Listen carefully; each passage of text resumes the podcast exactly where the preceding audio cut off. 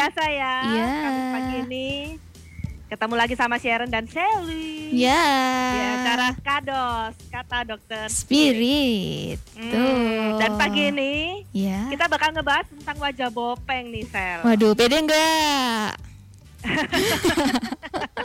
Wajah bopeng memang biasanya bikin gak pede ya. Iya, betul. Apalagi kalau yang kelihatan banget gitu bopengnya kan. Mm-mm. Nah, jadi buat spirit nurse ya yang mau menambah kepedean, kamu harus dengerin ya Iya, hari ini ya. Betul. Kan ada dokter Kita- cantik yang akan Betul. jelasin sama kita. Ada dokter Eli Chandra pagi ini. Shalom, selamat pagi dokter. Shalom, Dok. Selamat pagi semuanya. Kalau-. Kalau ngelihat dokter Eli ini ya nggak pernah kumus-kumus gitu ya, kelihatannya selalu seger gitu kalau Iya, ngeliat ya. betul. Cerah Mungkin banget. kita Terima kasih. kita kalau di belakang layar kita harus berbagi tips dok gimana Oh, iya. caranya biar kelihatan seger ya selalu ya. Nanti kita buka sesi ya. Wah, Iya, bagus eh, itu. soalnya hari ini kita nggak ngebahas itu ya. Mm-mm. Ya jadi buat spirit nurse ya, kamu kalau mau ngikutin sama kita, hari ini Iya. kita live juga di YouTube, live Betul. juga di IG ya Iya. kan. Hari ini kita jadi youtuber saya. Waduh. ya. Seminggu sekali aja ya. Betul, seminggu sekali. Jadi buat spirit nurse ya, kamu kalau mau ngelihat langsung bagaimana segernya ngelihat wajah dokter Eli, ya kan kamu bisa langsung masuk di YouTube kita ya, di Ya, Spirit Online. betul. Oke. Dan juga Dan- bisa di Instagram juga Spirit Online. Dan gak hanya lihat nih, bisa tanya-tanya juga. Boleh, tapi yang nggak boleh Boleh. aja kenalan dokternya nggak boleh ya dok ya? boleh. Harus sesuai topik nih Spirit Nurse ya Betul. pertanyaannya. Jadi karena Mm-mm. kita ngebahas tentang wajah bopeng ya, kalian nggak boleh bertanya yang lain selain tentang kebopengan ya, oke? Iya. Dan kita tunggu hari ini kita biasanya on air satu jam aja. Iya, Nurse. satu jam Jadi aja. kalian langsung persiapkan pertanyaan kalian Mm-mm. supaya kalian bisa langsung bertanya dan sempat untuk dijawab ya. Iya, Soalnya betul. biasanya nggak sempat dijawab tuh ya. Ya, dan Oke. kita akan dengerin dulu deh ya satu pujian untuk membuka acara kita pagi hari ini. Jadi jangan ke mana-mana, tetap di Spirit.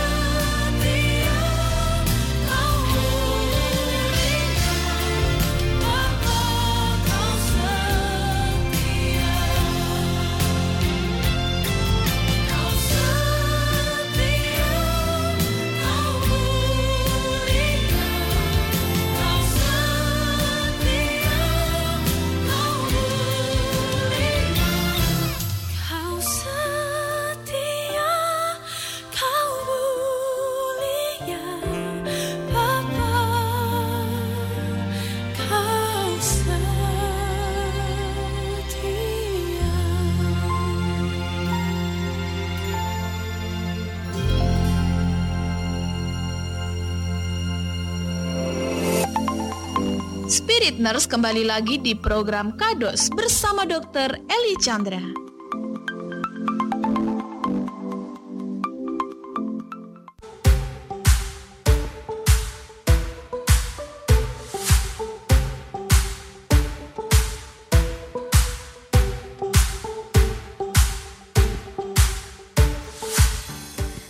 Masih di kata Dokter Spirit dan bersama Sally Sharon dan juga Dokter Eli Chandra yang cantik. Betul. Dan kita eh, hari ini akan belajar kiat-kiat Ya. untuk menghilangkan bopeng-bopeng Sally. Iya dan Biar mengapa? kita semakin Iya, pede ya kan. Iya dan tahu nih gimana sih biar nggak bopeng gitu ya. Iya betul betul betul. Pokoknya Nah, kita akan mm. mempelajari dunia kebopengan ya pagi Iya. ini. Dan bagaimana supaya kita eh, tadi kan judulnya kan bopeng tidak, Tidak pede, pede. gitu kan. Biar kita Jadi pede, Kita akan gitu. belajar eh, kita belajar caranya supaya bopeng tapi pede. Oh enggak ya? jangan. Lebih baik nggak bopeng dan pede gitu. Iya iya betul betul betul. Oke oke. Kita belajar nggak bopeng dan biar Pede. pede, gitu ya. Oke dokter Eli langsung aja nih dok penjelasannya silakan tentang bopeng ini. Selamat pagi Spirit Nurse. Jadi hari ini memang topiknya adalah bopeng. Karena eh, banyak sekali nih kasus di klinik datang gitu ya maksudnya dengan eh, problem bopeng ini. gitu. Betul betul betul. Kelihatannya memang banyak orang dok yang terkena problem bopeng ini ya dok ya. Bahkan Betul, saya karena- aja ada beberapa yang kelihatannya bopeng dok. Dan itu memang betul membuat tidak pede ya. Jadi Oh. bopeng itu apa sih dok sebetulnya dok? Ya, jadi eh, bopeng ini sebetulnya adalah suatu cacat yang alami Mm-mm. kecacatan ya, kecacatan yang alami karena ada proses penyembuhan dari luka. Nah, di mana Hmm. pada proses penyembuhan ini ada uh, perubahan dari struktur jaringan kulit, kemudian uh, juga ada beberapa jaringan kulit yang hilang.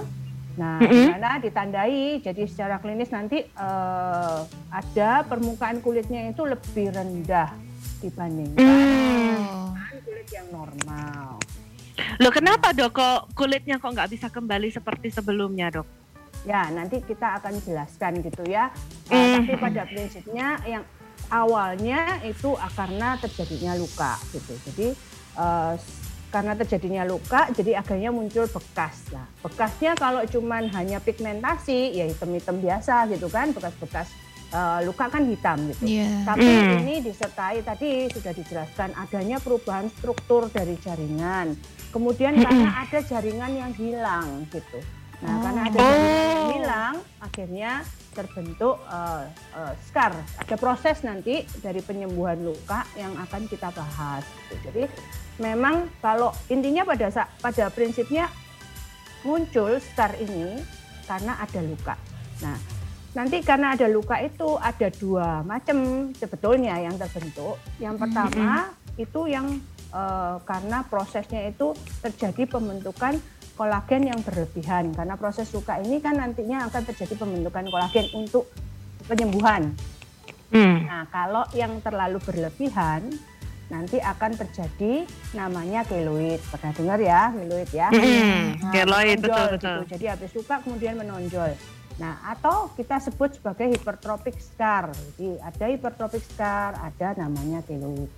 Nah, sedangkan kalau terlalu eh, kolagennya ini terbentuknya kemudian terlalu banyak proses yang ini, nanti akhirnya dia eh, bentuknya cekung. Jadi kayak eh, kalau Jadi semakin banyak kolagen semakin cekung gitu dok. semakin cembung, jadi semakin menonjol. Cembung. Oh berarti Nah. kalau yang cekung berarti kurang kolagen. Ya, karena kan nanti proses ada proses penyembuhan gitu. Hmm. Nanti itu eh, pada ya itu tadi ya kayak gini lah. Saya jelaskan aja ya kenapa kok Mm-mm. sampai bopeng. Jadi kalau kita luka itu Mm-mm. pada saat Mm-mm. itu akan terjadi eh, tiga proses ya, ya sorry empat proses empat proses penyembuhan dari luka.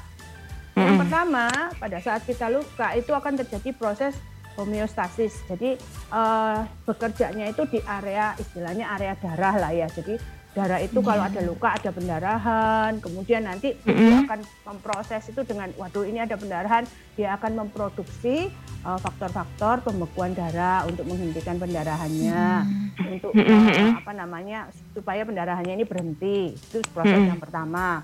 Kemudian yang kedua, yang kedua adalah proses uh, inflamasi namanya, di mana terjadi mekanisme untuk mencegah terjadinya infeksi.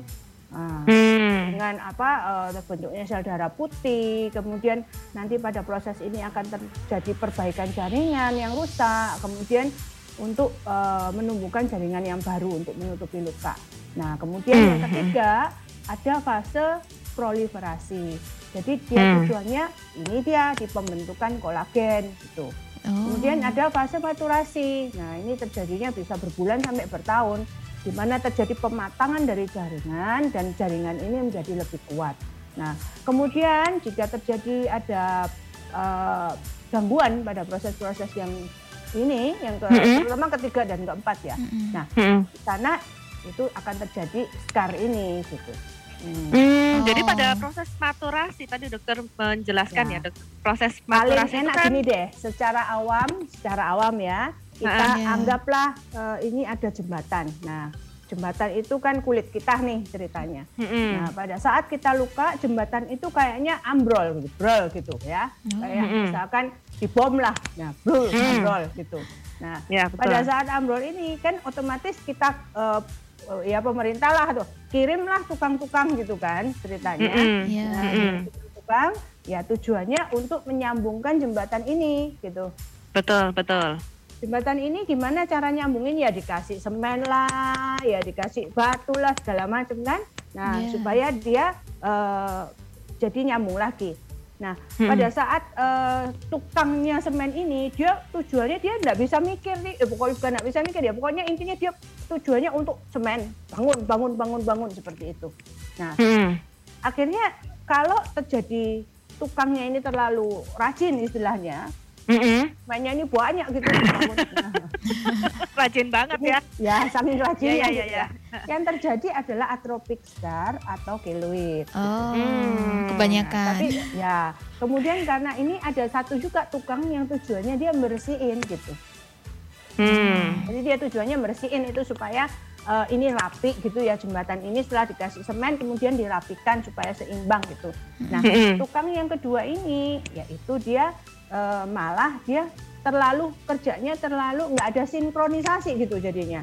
Nah, Hmm. prosesnya ini yang satu tujuannya pokoknya untuk bersihin. Nah kalau bersihinnya kebanyakan, nah Bersihin maksudnya diratakan gitu ya dok ya ya. betul diratakan Oh, kemudian jembatan-jembatannya itu kan runtuh-runtuh yang kotoran-kotoran dibersihkan semua sama dia. Mhm. Nah, saking kebangetan nih rajinnya akhirnya yang terjadi kebablasan, akhirnya semen yang terbentuk atau yang ini kebanyakan gitu dibersihin yang terjadi adalah atrophic scar atau yang popeng gitu. Hmm. Kita namanya kan atropik ya. Kita hari Atropik. ini membahas tentang atropik scar. Berarti Oke. penyebabnya itu karena tukangnya yang bagian bersih-bersih terlalu rajin ya. Ya, ini ada hubungannya kalau istilah kedokterannya ada kolagen satu, ada kolagen tiga gitu. Jadi, nah ini agak lebih rumit untuk dijelaskan, Mm-mm. tapi pada prinsipnya itu tadi gitu. Oke. Makanya Ah, kenapa betul kalau betul betul. eh, kalau luka ya eh, cepet-cepet nih apa namanya diberesin gitu supaya Iya.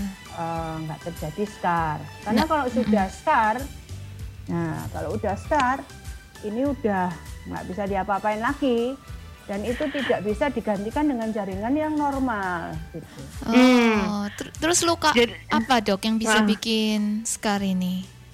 Kan luka jerawat mungkin ya atau ada luka-luka yang lain gitu dok? Ya, jadi eh, lukanya banyak ya yang yang membuat untuk scar ini. Jadi bisa, bisa acne scar bisa salah satunya. Ya, proses inflamasi, proses peradangan. Bisa acne scar, bisa kemudian pernah dengar ini ya orang penyakit lupus ya. Nah itu juga Mhm. bisa, itu kan inflamasi itu bisa bikin scar.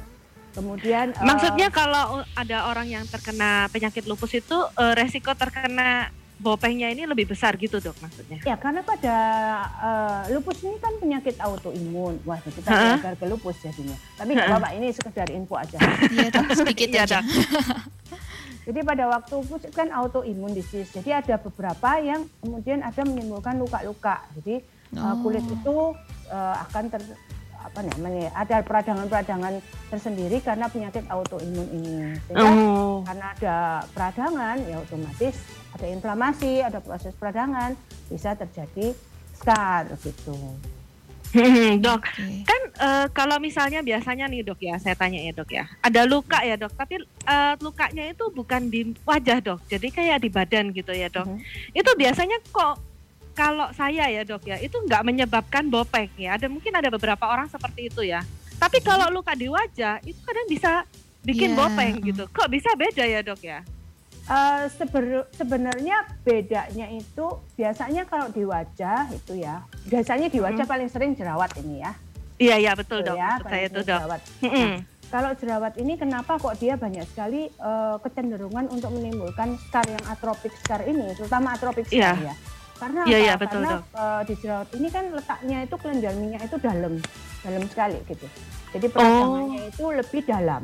Nah, kemudian satu lebih dalam dan kita tidak juga bisa mengendalikan luasnya. Jadi scar itu atropik itu akan berat atau istilahnya resiko terjadinya scar atropi itu kalau Mm-mm. peradangannya dalam dan luas. Semakin luas peradangan, Mm-mm. semakin luas, kemudian ya eh, semakin dalam, itu resiko untuk atropik scar ini akan semakin besar. Kenapa? Oh, Ya, karena pada proses apa namanya eh, pemulihan luka ini, ini kan kalau di dalam ya, ini kan misalkan ini kayak eh, kayak bentukan bola gitu ya di dalam. iya iya Iya. Pada waktu dia meradang, bolanya ini kan membesar karena dia ada bengkak, ada proses-proses eh, apa namanya peradangan, jadi dia ini membesar gitu. Ini Mhm. ini radangnya ya istilahnya. Iya iya. Begitu eh, ada penyembuhan, otomatis pembengkakannya kan mengecil. Penyembuhan Hmm. jadi mengecil. Nah ini kalau di dalam permukaan kulit ini ikut tertarik ke bawah. Oh. Oh, Nah, begitu. Kenapa kok dia eh, jadi kok jeglung ya? Karena pada saat dia menyembuh ini menarik kontrak eh, jadi kontraksi di bawahnya itu ikut turun permukaan Hmm. kulitnya. Nah, Jadi gitu. Jadi prosesnya Ya. itu lebih di dalam gitu ya dok ya. Kalau luka ya di kalau misalkan lebih dalam eh, kayak misalkan kista gitu ya, jerawat itu kan dia di dalam. Nah, itu Mm-mm. resiko untuk atropik scarnya itu jadi lebih besar. Hmm. Itu itu yang proses inflamasi ya maksudnya yang disebabkan karena proses peradangan yaitu tadi jerawat kemudian bisa kista kemudian bisa penyakit lupus kemudian ada juga yang disebabkan karena infeksi hmm. Hmm. Pernah tahu orang cacar air ya nah, Iya. Iya. orang Iya, cacar Dok. air jadi chickenpox namanya atau varicella Mm-mm. Nah, Nah itu eh, itu juga sama gitu. Jadi eh, karena proses infeksi kemudian terjadi luka peradangan ya, kemudian Mm. eh, dia jadi terbentuk scar. Nah kemudian tadi sudah disebutkan oleh Sally atau Sharon. Nah di tangan atau di kaki ada trauma gitu.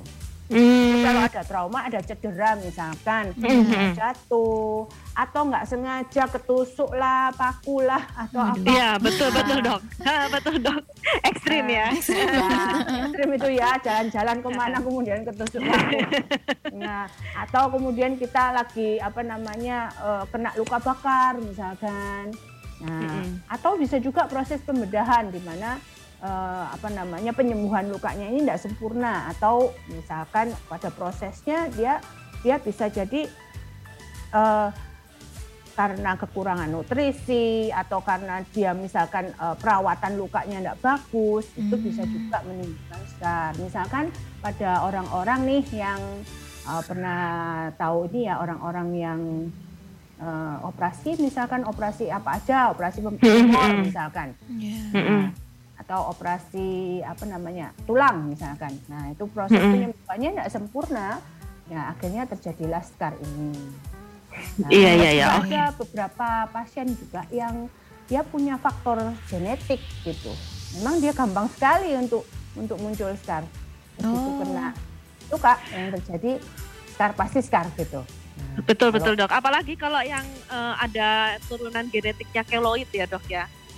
Ya, Tapi kita hari ini kan scar yang nggak ngebahas keloid ya. ya. Iya. ya. Iya iya iya. Oke oke oke. Tadi ada yang gabungan ya Sel ya? Oh iya, Udah- ini ada yang gabungan lagi proses masuk di Lagi Zoom. proses masuk. Mm-mm. Ada yang mau nanya-nanya nih dok langsung dok. Yuk silakan. Iya, waduh, tapi Semoga saya bisa kayaknya menjawab. Nah, ini dia. Ya, Oh Yeremia. Yeremia. Ya, jadi Halo. Yeremia. Nah, ini masih belum connect audio ya. Buat Yeremia bisa dikonekin dulu, join audionya biar bisa ngobrol-ngobrol nih sama kita.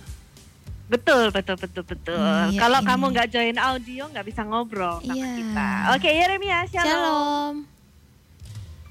Shalom. Shalom Yere. Ada yang mau ditanyakan nih tentang kebopengan Yere? Ya ini saya mau tanya nih tentang ini masalahnya nih popeng itu bekas jerawat ya ini cukup dalam ini terutamanya di kulit ya. Iya, di kulit. tidak bisa hilang sendiri ya karena kalau ini ya kalau misalnya ada popeng bekas ya ini bekas jerawat ini apakah ini caranya kembali mulus gitu ini selain chemical peeling ini ada cara lain nggak ini untuk menghilangkan popeng yang merupakan bekas jerawat Gimana caranya menghilangkan bopeng kalau gitu ya? ya Ya. Oke. Terus ada pertanyaan yang lain Yere? Terus ini per- pertanyaannya juga seputar popeng ya. Mm-mm. Ya. Ini cara alam ini tentang cara alami ya, cara secara natural ya menghilangkan bopeng bekas jerawat Ibu Dr. Eli Chandra untuk mm Sally dan juga Kak Sharon ini Iya. lagi alami ya. Ini kan memang Apa ini, gimana gimana bisa diulangin? Kurang jelas Yere? dan juga adakah cara alami ya untuk Oh, menghilangkan Oh. apa ada cara alaminya? Oke, itu aja ya Yeremia. kalian nanti bahas materinya langsung lanjut. Oh iya, nanti dokternya Oke. pasti lanjut. Oke, terima kasih buat Yeremia yang udah gabungan. Hati sampai jumpa Kamis Ya. depan. Tuhan Kati. Hati. Thank you, thank you. Oke, pertanyaan Yeremia mungkin akan dijawab setelah satu pujian ya, Dok Iya. ya.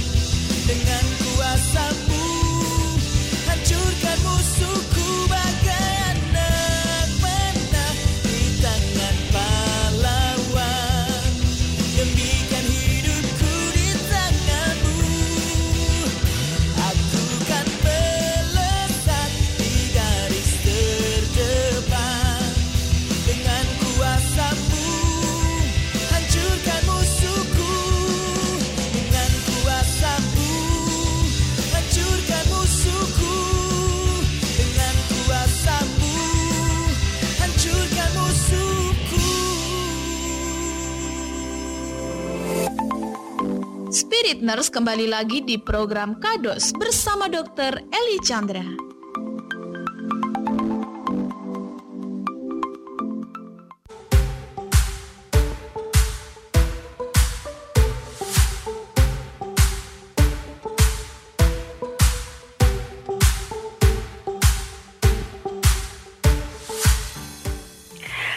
Bersama dengan Dr. Eli Chandra dan pagi ini kita masih ngebahas tentang wajah Bob. Bopeng. Ya. Ya, jadi buat spiritness ya yang mau nanya-nanya seputar wajah Bopeng, kalian bisa langsung nanya lewat live IG kita juga bisa ya. Kalian bisa Ya. chat di sana langsung live chat. Terus kalian juga bisa DM di Instagram ya. Terus Mm-mm. kalian bisa join kayak Yeremia tadi langsung nanya sama dokternya lewat Zoom Ya. dan lewat WA. WA, betul. Ya, dan semua itu kalian bisa dapatkan langsung ya Mm-mm. di ya, aplikasi. Aplikasi Spirit Online ya, Spirit Nurse. Jadi langsung install Betul. aja di HP kalian, langsung join sama kita karena waktunya tinggal setengah jam lagi. Cepet banget. Betul, cepat banget Ya. ya. Oke, sebelum kita nggak bisa jawab waktunya, eh sebelum kita Gimana? kehabisan waktu untuk menjawab Iya. pertanyaan Jeremy, aduh gimana sih aku nyusun kata-katanya ya?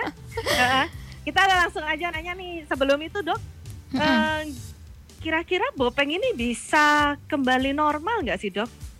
Ya, tadi pertanyaan Yeremia ya. Sebetulnya eh, kalau Bopeng ini bisa sembuh nggak gitu tadi ya? Iya. Hmm, betul, betul, betul. Nah, kalau Bopeng ini sih eh, untuk jaringan skarnya itu memang dia Mm-mm. akan selalu ada gitu. Untuk Hmm, skarnya ya gitu. Jadi mm-mm. eh, kalau sudah terjadi scar itu Betul. scar ini tidak akan bisa tergantikan oleh jaringan yang normal.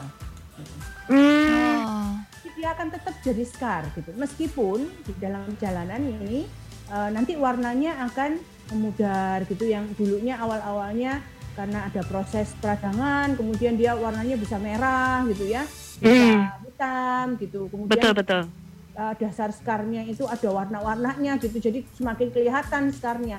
Tapi begitu dia semakin lama, semakin yaitu proses maturasi dan lain-lain, dia akan semakin warnanya semakin pudar.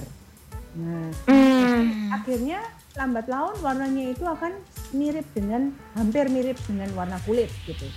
Jadi Tapi maksudnya sebetulnya- meskipun Bopeng nggak seberapa kelihatan gitu dok? betul. Tapi kalau dilihat lagi gitu, nggak Mm-mm. kelihatan gitu.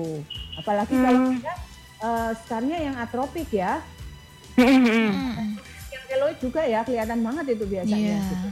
Nah, karena di- kadang-kadang kalau yang hipertrofis diraba gitu ya kok berenjel apa berenjel Nggak rata gitu ya, Dok. Bahasa Bergelombang. Prancisnya keluar nih ya dokter Eli ya. Iya iya iya. ini iya. kayak eh, menonjol gitu dipegang nggak rata gitu lebih lebih tinggi gitu permukaannya. Berarti tubuh itu nggak bisa memerintahkan kayak tukang semennya itu untuk datang lagi gitu dok. Timbun Ah, kurang banyak iya. gitu nggak bisa dok. Jadi gini, semennya itu dia akan menggantikan apa namanya? Bukan menggantikan ya, dia akan mencoba untuk menambal jembatan ini supaya tersambung saja gitu.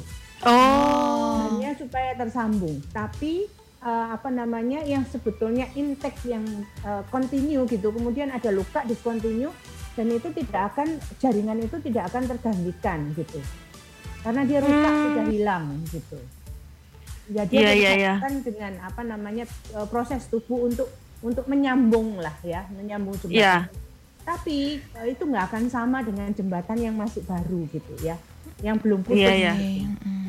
Nah, Berarti nggak bisa bagaimana 100% gitu ya dok ya. Betul, Eh, nggak bisa berharap kemudian jadi jembatan yang mulus kayak pertama sebelum dibom itu, sebelum merusak itu, sebelum Sebelum runtuh itu ya. ya gitu, itu nggak bisa Betul. itu gitu. Jadi Betul, betul. Tadi, heeh. oleh pasien gitu.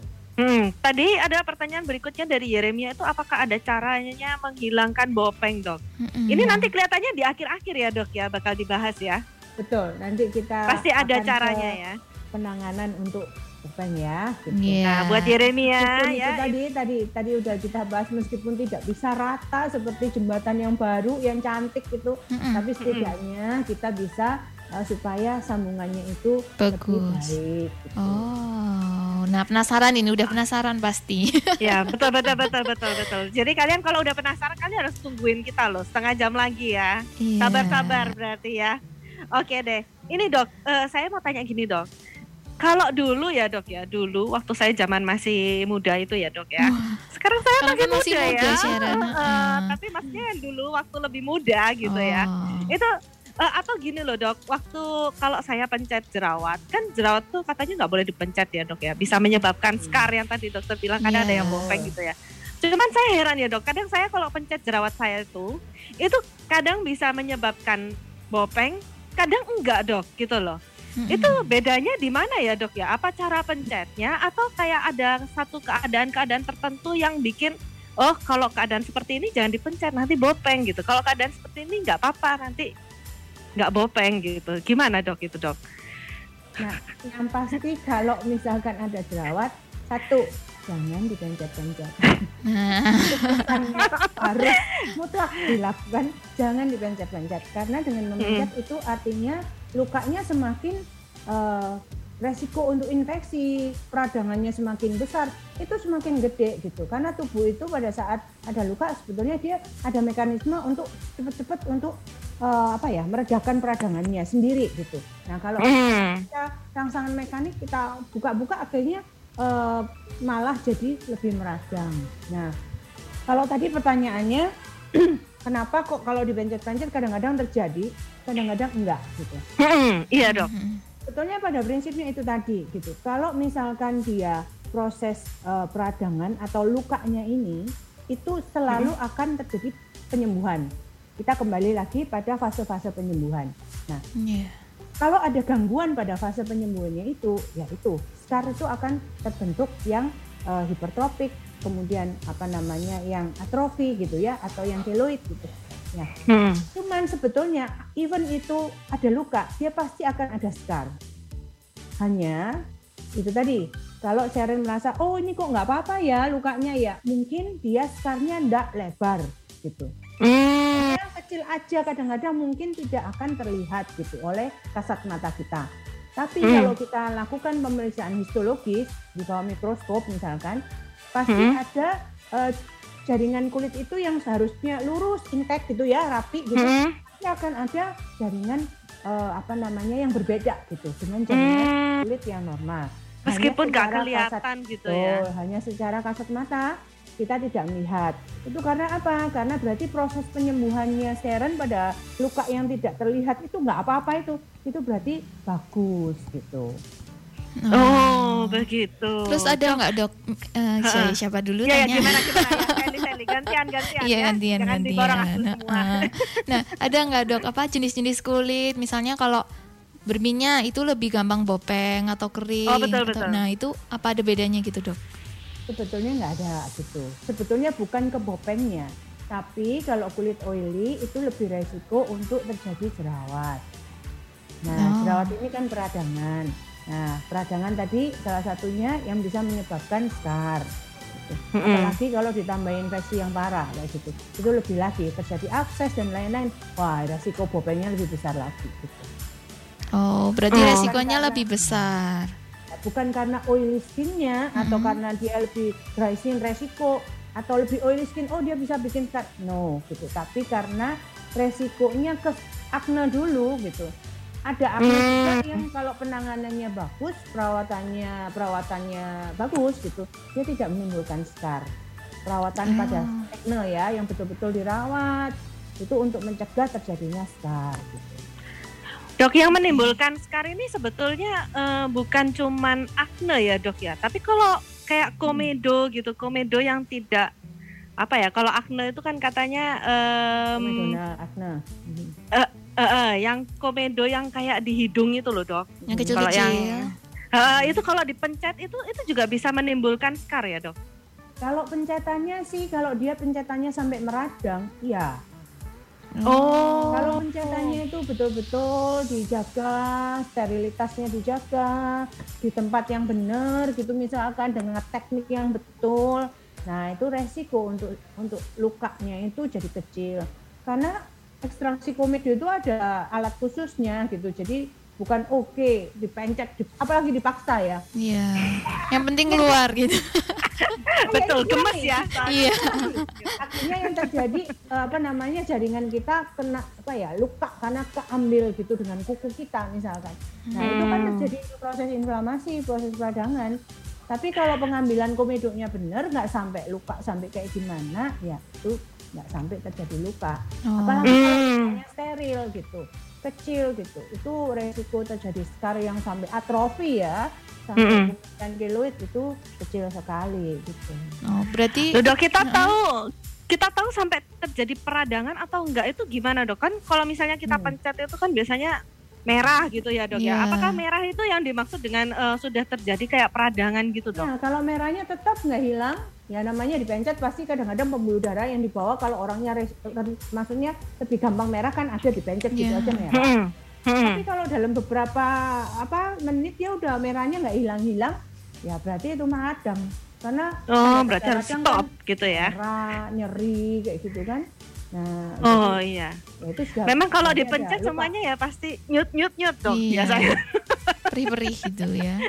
Berarti- idealnya idealnya dibawa ke uh, orang yang berpengalaman, yang expert untuk memencet komedo facial. Oh, Misalkan biar- kan komedo itu kan diambil pada saat facial gitu. Hmm. Nah, jadi a- biasanya pada saat facial beauty terapisnya itu sudah dibekali dengan alat ekstraktor khusus, sudah dibekali dengan apa namanya tekniknya mereka sudah diajar gitu. biar waktu ngeluarinnya nggak terjadi peradangan gitu ya dok ya sehingga nggak scar gitu Iya, betul. Oke oke dok, ini eh, kalau eh, dulu kayaknya saya pernah tahu ada bentuk-bentuk bopeng ya dok ya, bentuk-bentuk bopeng yang beda-beda gitu ya dok. Ah, jadi bentuk bopeng ini nanti ada hubungannya dengan bagaimana caranya penanganan. Sebetulnya yang perlu Nah, tahu itu ini dokter saya sih mau sebetulnya, tanya. Gitu. Oh yang perlu tahu ya, dokter ya. Cuman, cuman nggak apa-apa lah, maksudnya kenapa kok nanti eh, jadi ada punya eh, pengetahuan ya? Oh, Iya. Kenapa kok teman saya kalau eh, bopengnya kok diginiin ya sama dokternya? Loh, kenapa kok saya dibeginikan ya? Gitu kok beda ya? Gitu. Iya betul betul betul betul. Kadang-kadang kita kalau ke eh, udah ketemu sama temen deh dok ya, udah dikasih tahu, oh ini bopengku sekarang udah mulai nggak kelihatan Hmm, karena aku treatment A misalnya. Ah, jadi oh, udah kita berharapnya- gitu. Iya, jadi kita berharap ke dokter itu minta aku mau Yang treatment sama. A gitu kan. Ternyata Padahal ternyata ada berbeda. perbedaan ya dok ya. Betul. Oh iya iya iya. Jadi Gimana itu dok itu dok? dengan itu. Jadi bentuknya itu memang ini agak susah. Ada beberapa yang susah untuk untuk orang awam ya. Ya, yang pertama itu yang paling susah namanya ice pick scar. Jadi ice pick scar itu bentuknya seperti segitiga begini. Oh, iya. Gunung terbalik iya, iya, gitu. betul, betul. Gini. Jadi V. uh, dia pokoknya tajam gitu. Nah, ini permukaan kulit, ini kebuka gini misalkan ya, dia, dia tajam gitu. Jadi ini tajam. Jadi yang penting adalah ujungnya dan sisiknya ini tajam. Oh. Karena nanti ada hubungannya dengan kalau misalkan kita mau melakukan subsisi pakai jarum nih, ini kalau Hmm. digini kan susah ini bisa tembus. Nah, Hmm. tapi kalau dia bentuknya mangkok, namanya rolling scar. Nah, kalau Mm-mm. kita lakukan subsisi pakai jarum nih, kita begitu kan, kita rangsang di sini, itu lebih mudah. Hmm. Ini dari penanganan yang namanya subsisi. Ini salah satu contoh. Nah, jadi kalau yang ice pick itu bentuknya tajam, kayak corong gitu ya, Hmm. corong Hmm. balik gitu. Nah, di bawahnya ini buntu istilahnya, tajam, ujungnya lancip gitu. Hmm. Kalau yang rolling dia bentuknya eh, mangkok, Bulan. Jadi mangkok yang ter mangkok yang ya betul-betul mangkok, gitu Mangkok. modelnya. Oh. Jadi ininya eh, sisinya itu dia tidak tajam, landai, sudutnya tidak punya sudut gitu. Hmm. Kalau nah lepas lagi Sharon. Nah, kalau dia eh, apa namanya yang ada yang terakhir namanya box scar. Jadi kayak Ya, kotak, Kotak. gitu bentuknya. Oh. Ah. Dia punya sudut yang tajam, udah mirip kotak, udah pokoknya kotak kalau kebuka itu ya udah itu modelnya eh, apa Hmm. namanya box scar. Nah ini memang susah juga gitu. Iya. Nah, untuk dilakukan treatment ini sebetulnya penting sekali untuk dokternya sebetulnya tahu supaya Mhm. untuk pemilihan treatment apa yang cocok untuk uh, bentuk dari scarnya. Kalau orang Hmm. orangnya yang penderitanya agak susah karena dia lihat, ah ini apa ini? Ya, Ya, sama semua sama ya semua pokoknya. iya. Hmm, sama gitu. semua betul dok. Semuanya kayak mangkok. Iya betul, betul betul semua kayak Gitu. mangkok kalau yang lebar-lebar ya. Mm-mm. Ya, Ada kalau yang yang kecil kelihatan. Ah, betul. Yang kecil malah yang ice pick itu itu malah mirip sekali dengan pori-pori gitu. Oh. Jadi kalau orang iya, iya, awam betul, betul, betul. bingung ini mana ini pori-pori, yang mana yang scar, ini bingung gitu. Iya. Jadi cara bedakannya gimana dok? Pori-pori dengan scar yang ice pick itu dok? Mm-mm. Ya, jadi ini juga sebetulnya tugasnya dokternya gitu ya, sebetulnya gitu. Oh ya. Nah, Siapa tahu dok dia nggak punya Ya. yang box scar yang gede-gede, punyanya yang ice pick Kecil-kecil. aja, tapi dia nggak sadar gitu Nggak dok. sadar, ya, pori-pori. Memang agak susah sih, agak susah. Cuman kalau misalkan dokter biasanya tahu, tapi kalau kepingin tahu biasanya lebih tajam dia. Yang satu, yang pertama, eh, apakah eh, dulu di area tersebut pernah terjadi luka atau peradangan? Mm. Nah itu yang penting karena nggak mungkin pori-pori ada kalau tidak ada kalau eh scar ada kalau tidak ada radangnya Hmm. ya dan Hmm. biasanya kalau misalkan letaknya di daerah yang tidak area predileksi misalkan di bagian eh, Apa itu yang dok? lain Predileksi. eh, area, predileksi, area kemungkinan untuk jerawat misalkan kan mungkin Oh ya. jerawat itu kalau pori-pori kan dia membesarnya biasanya di area yang berminyak Iya, betul, betul, Dok. Di Nah, hidung di- biasanya. Betul, di daerah T area itu biasanya kelihatan pori-porinya. Nah, kalau di luar itu kemungkinan kan itu bukan pori-pori. Hmm. Nah, betul ya. Nah, kemudian itu satu. Kedua, memang secara kalau dilihat riwayatnya, dia memang ada sebelumnya ada luka dulu atau komedo dulu sama dia dipencet-pencet meradang semua. Kemudian timbul scar gitu.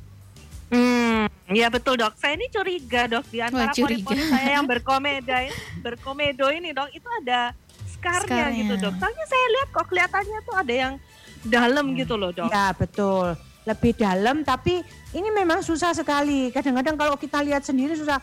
Oh tuh di dalam itu ujungnya ada ujungnya atau enggak? Kalau pori-pori itu Hmm, waduh, biasanya nggak tidak kelihatan ya, ya. Ya, kalau dia ice pick-nya dia ice pick-nya dia enggak terlalu dalam, letaknya agak superficial, kita akan bisa melihat dasarnya gitu. Wah. Oh bisa kelihatan ya dok ya. Ya, kalau mata biasanya mata medis sih bisa gitu. Wah, Nah, ya udah kita terbiasa mungkin ya, ya. bisa. Nah, kadang-kadang kalau kita susah sih memang lihatnya. Iya. Nah, yang paling pasti lagi, paling pasti lagi kita lihat di bawah mikroskop gitu ya, ada penampangnya di pok misalkan. Dilihat diambil gitu sediaannya, oh ini scar. Dilihat di bawah mikroskop ada sediaan kulitnya, oh ini scar, ini pori-pori gitu. Karena kalau pori-pori dia nggak ada ujungnya itu. Karena kan dia Hmm. macam saluran gitu. Iya. Nah, ujungnya kelenjar minyak dan itu letaknya di bawah gitu. Tapi kalau scar, nah ini dia akan ada ujungnya gitu. Hmm. Dasarnya Gitu. itu tertutup gitu. Oke oke oke. Kalau yang nggak kelihatan ya mungkin kamu bisa beli mikroskop sendiri ya. Setelah itu kamu bingung cara pakainya gimana. Pakai kaca pembesar ya, dilihatin. iya, susah banget kayaknya ya. Mending ke dokter Eli aja. Iya. Oke ya, Spirit Nurse kita masih tunggu. Ini waktunya 15 menit lagi. Jadi sebentar Iya. lagi tuh habis waktunya ya, nggak sampai 15 menit lagi. Jadi buat kamu yang mau nanya, ya kelihatannya eh, waktunya tinggal sedikit banget, banget. ya karena sebentar lagi kita akan ngebahas juga tentang Cara pertanyaan dari Yeremia juga. Betul. Ya, kita akan menjawab pertanyaan dari Yeremia setelah satu pujian yang berikut ini.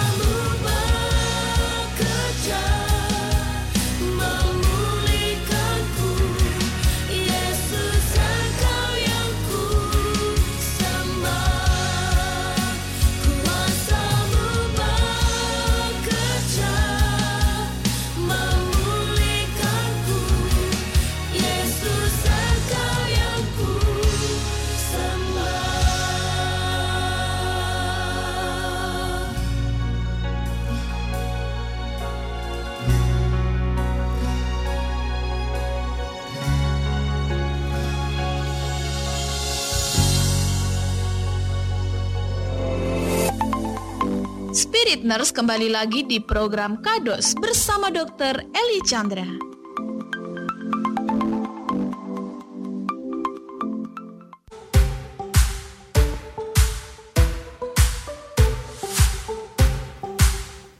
Oke masih di kata dokter Spirit bersama Sally Sharon dan juga dokter Eli. Nah di waktu yang udah mepet Betul. banget ini ya, kita mau langsung bahasin tentang cara mengatasinya dok. Gimana nih? Ya, kita agak ngebut dikit nih Iya. ya. Waktu Betul betul. Makanya Oke. aku diam ya. Iya iya jangan diem aja. Jadi- Kalau enggak enggak Oke. selesai. Jadi eh, macam-macam sih ya modalitas Hmm. treatment untuk mengatasi bopeng ini. Tadi salah satunya udah disebutkan oleh Yeremi, apakah ada chemical peeling gitu ya? Itu salah satunya. Jadi tapi yang saya bahas yang pertama yang itu adalah terapi laser gitu. Jadi laser Hmm. itu ada macam-macam, mulai ada yang ablatif laser, ada yang non-ablatif laser, ada yang CO2 laser, fractional, erbium, NDX ya. Waduh, pada banyak Aduh, ya. prinsipnya, banyak banget. pada prinsipnya semuanya untuk merangsang kolagen gitu. Nah, Hmm. ini biasanya cocok sih untuk semua bentuk laser gitu. Eh bentuk laser, bentuk scar gitu. Iya iya iya. Sampai karena kecepatan nih. Iya. Iya. Betul betul. itu sih ada yang luka sampai luka-luka lasernya eh, seperti CO2 laser, ablatif, kemudian ada fractional yang sampai luka-luka gitu. Ada Mm-mm. juga yang tanpa luka, yang non ablatif gitu. Nanti dipilihkan oleh sakit dokternya. ya dok ya?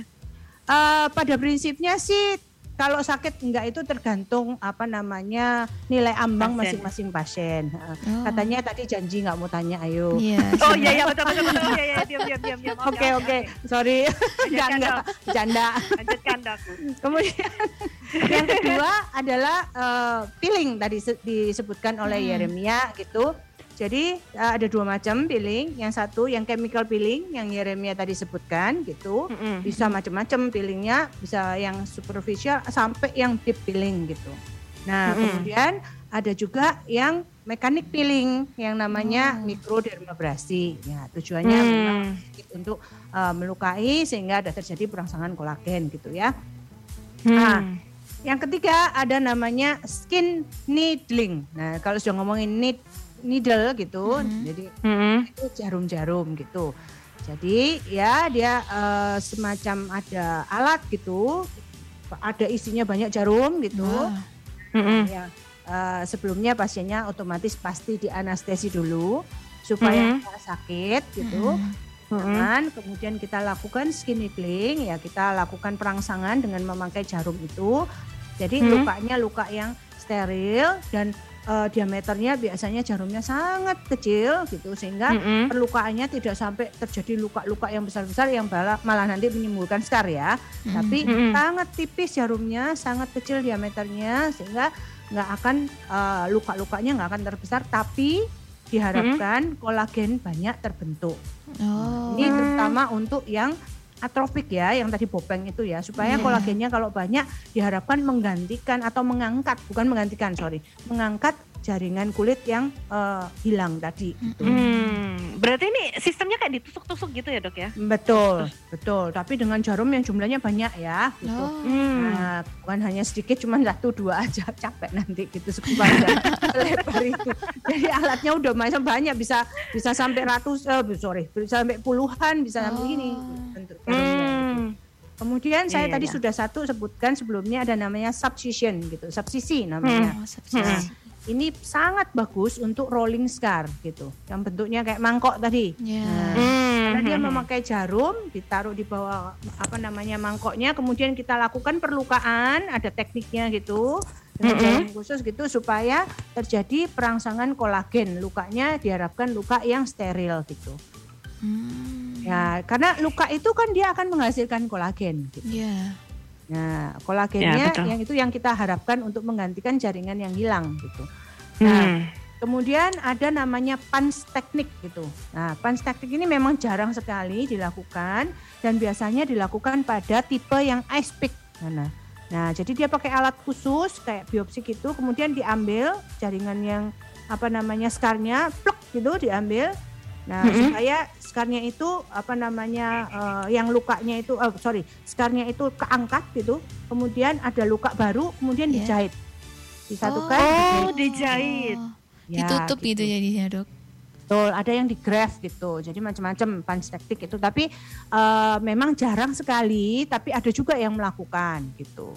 Hmm. Nah, iya iya yang iya. terakhir ya memang ini nggak permanen, tapi dia juga bisa sedikit merangsang sih pembentukan kolagen. Namanya filler, jadi augmentasi eh, kulit. Jadi Hmm. bawahnya skarnya itu di bawahnya dikasih filler ini asam Mhm. hyaluronat ya isinya filler Mhm. itu tujuannya supaya dia skarnya terangkat gitu. Hmm, oke oke dok. Ini cara Oke. alaminya ada nggak dok tadi pertanyaan? Kalau tadi cara ini? alami memang tidak ada gitu. Meskipun Tidak ada ada ya, orang Dok, ya? yang ya ada orang yang bilang oh dikasih minyak ini, dikasih minyak ini, tapi penelitiannya sampai saat ini belum ada yang mengatakan bahwa cara-cara alami dengan memakai bahan-bahan ini bisa mengangkat skar meskipun dia bisa Mhm. merangsang kolagen. Mungkin Karena kayak itu- maskeran aja gitu ya. Iya, karena Nah, skar nggak bisa ini cukup cukup susah sih untuk untuk treatmentnya itu cukup susah dan eh, kalau misalkan pun eh, kita lakukan treatment itu dia tidak akan kembali lagi 100% seperti semula gitu. Oh. Hmm, oke oke dok. Jadi, Langsung pada nah. kesimpulan aja dok.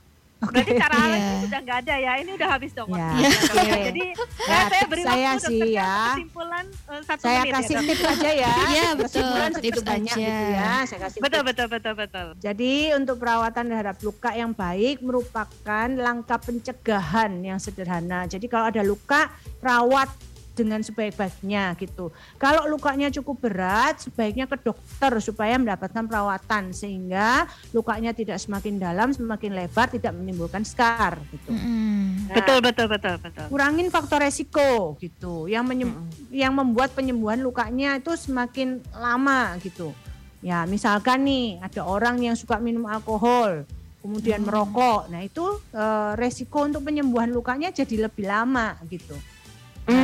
Kemudian eh, jangan terpapar matahari kalau misalkan sedang luka gitu ya.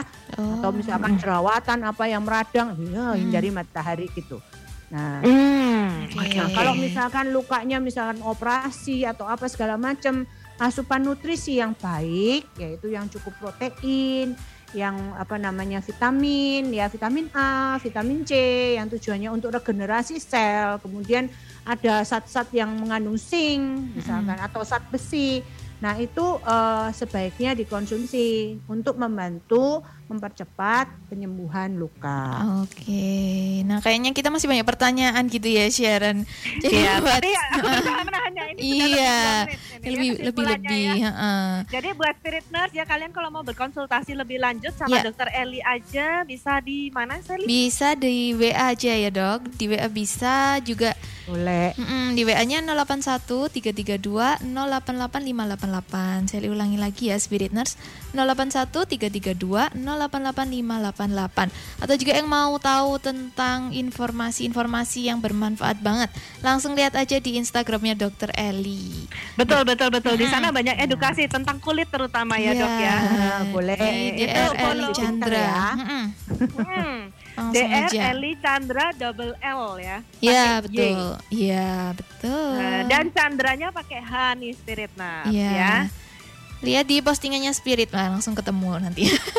Oh iya betul betul betul Iya. betul. Nanti kita nanti kita tag deh ya, mention Mm-mm. ya dokternya ya. Mm-mm. Supaya spirit nurse juga bisa follow supaya kamu bisa tahu tentang kulit kita. Iya. Oke.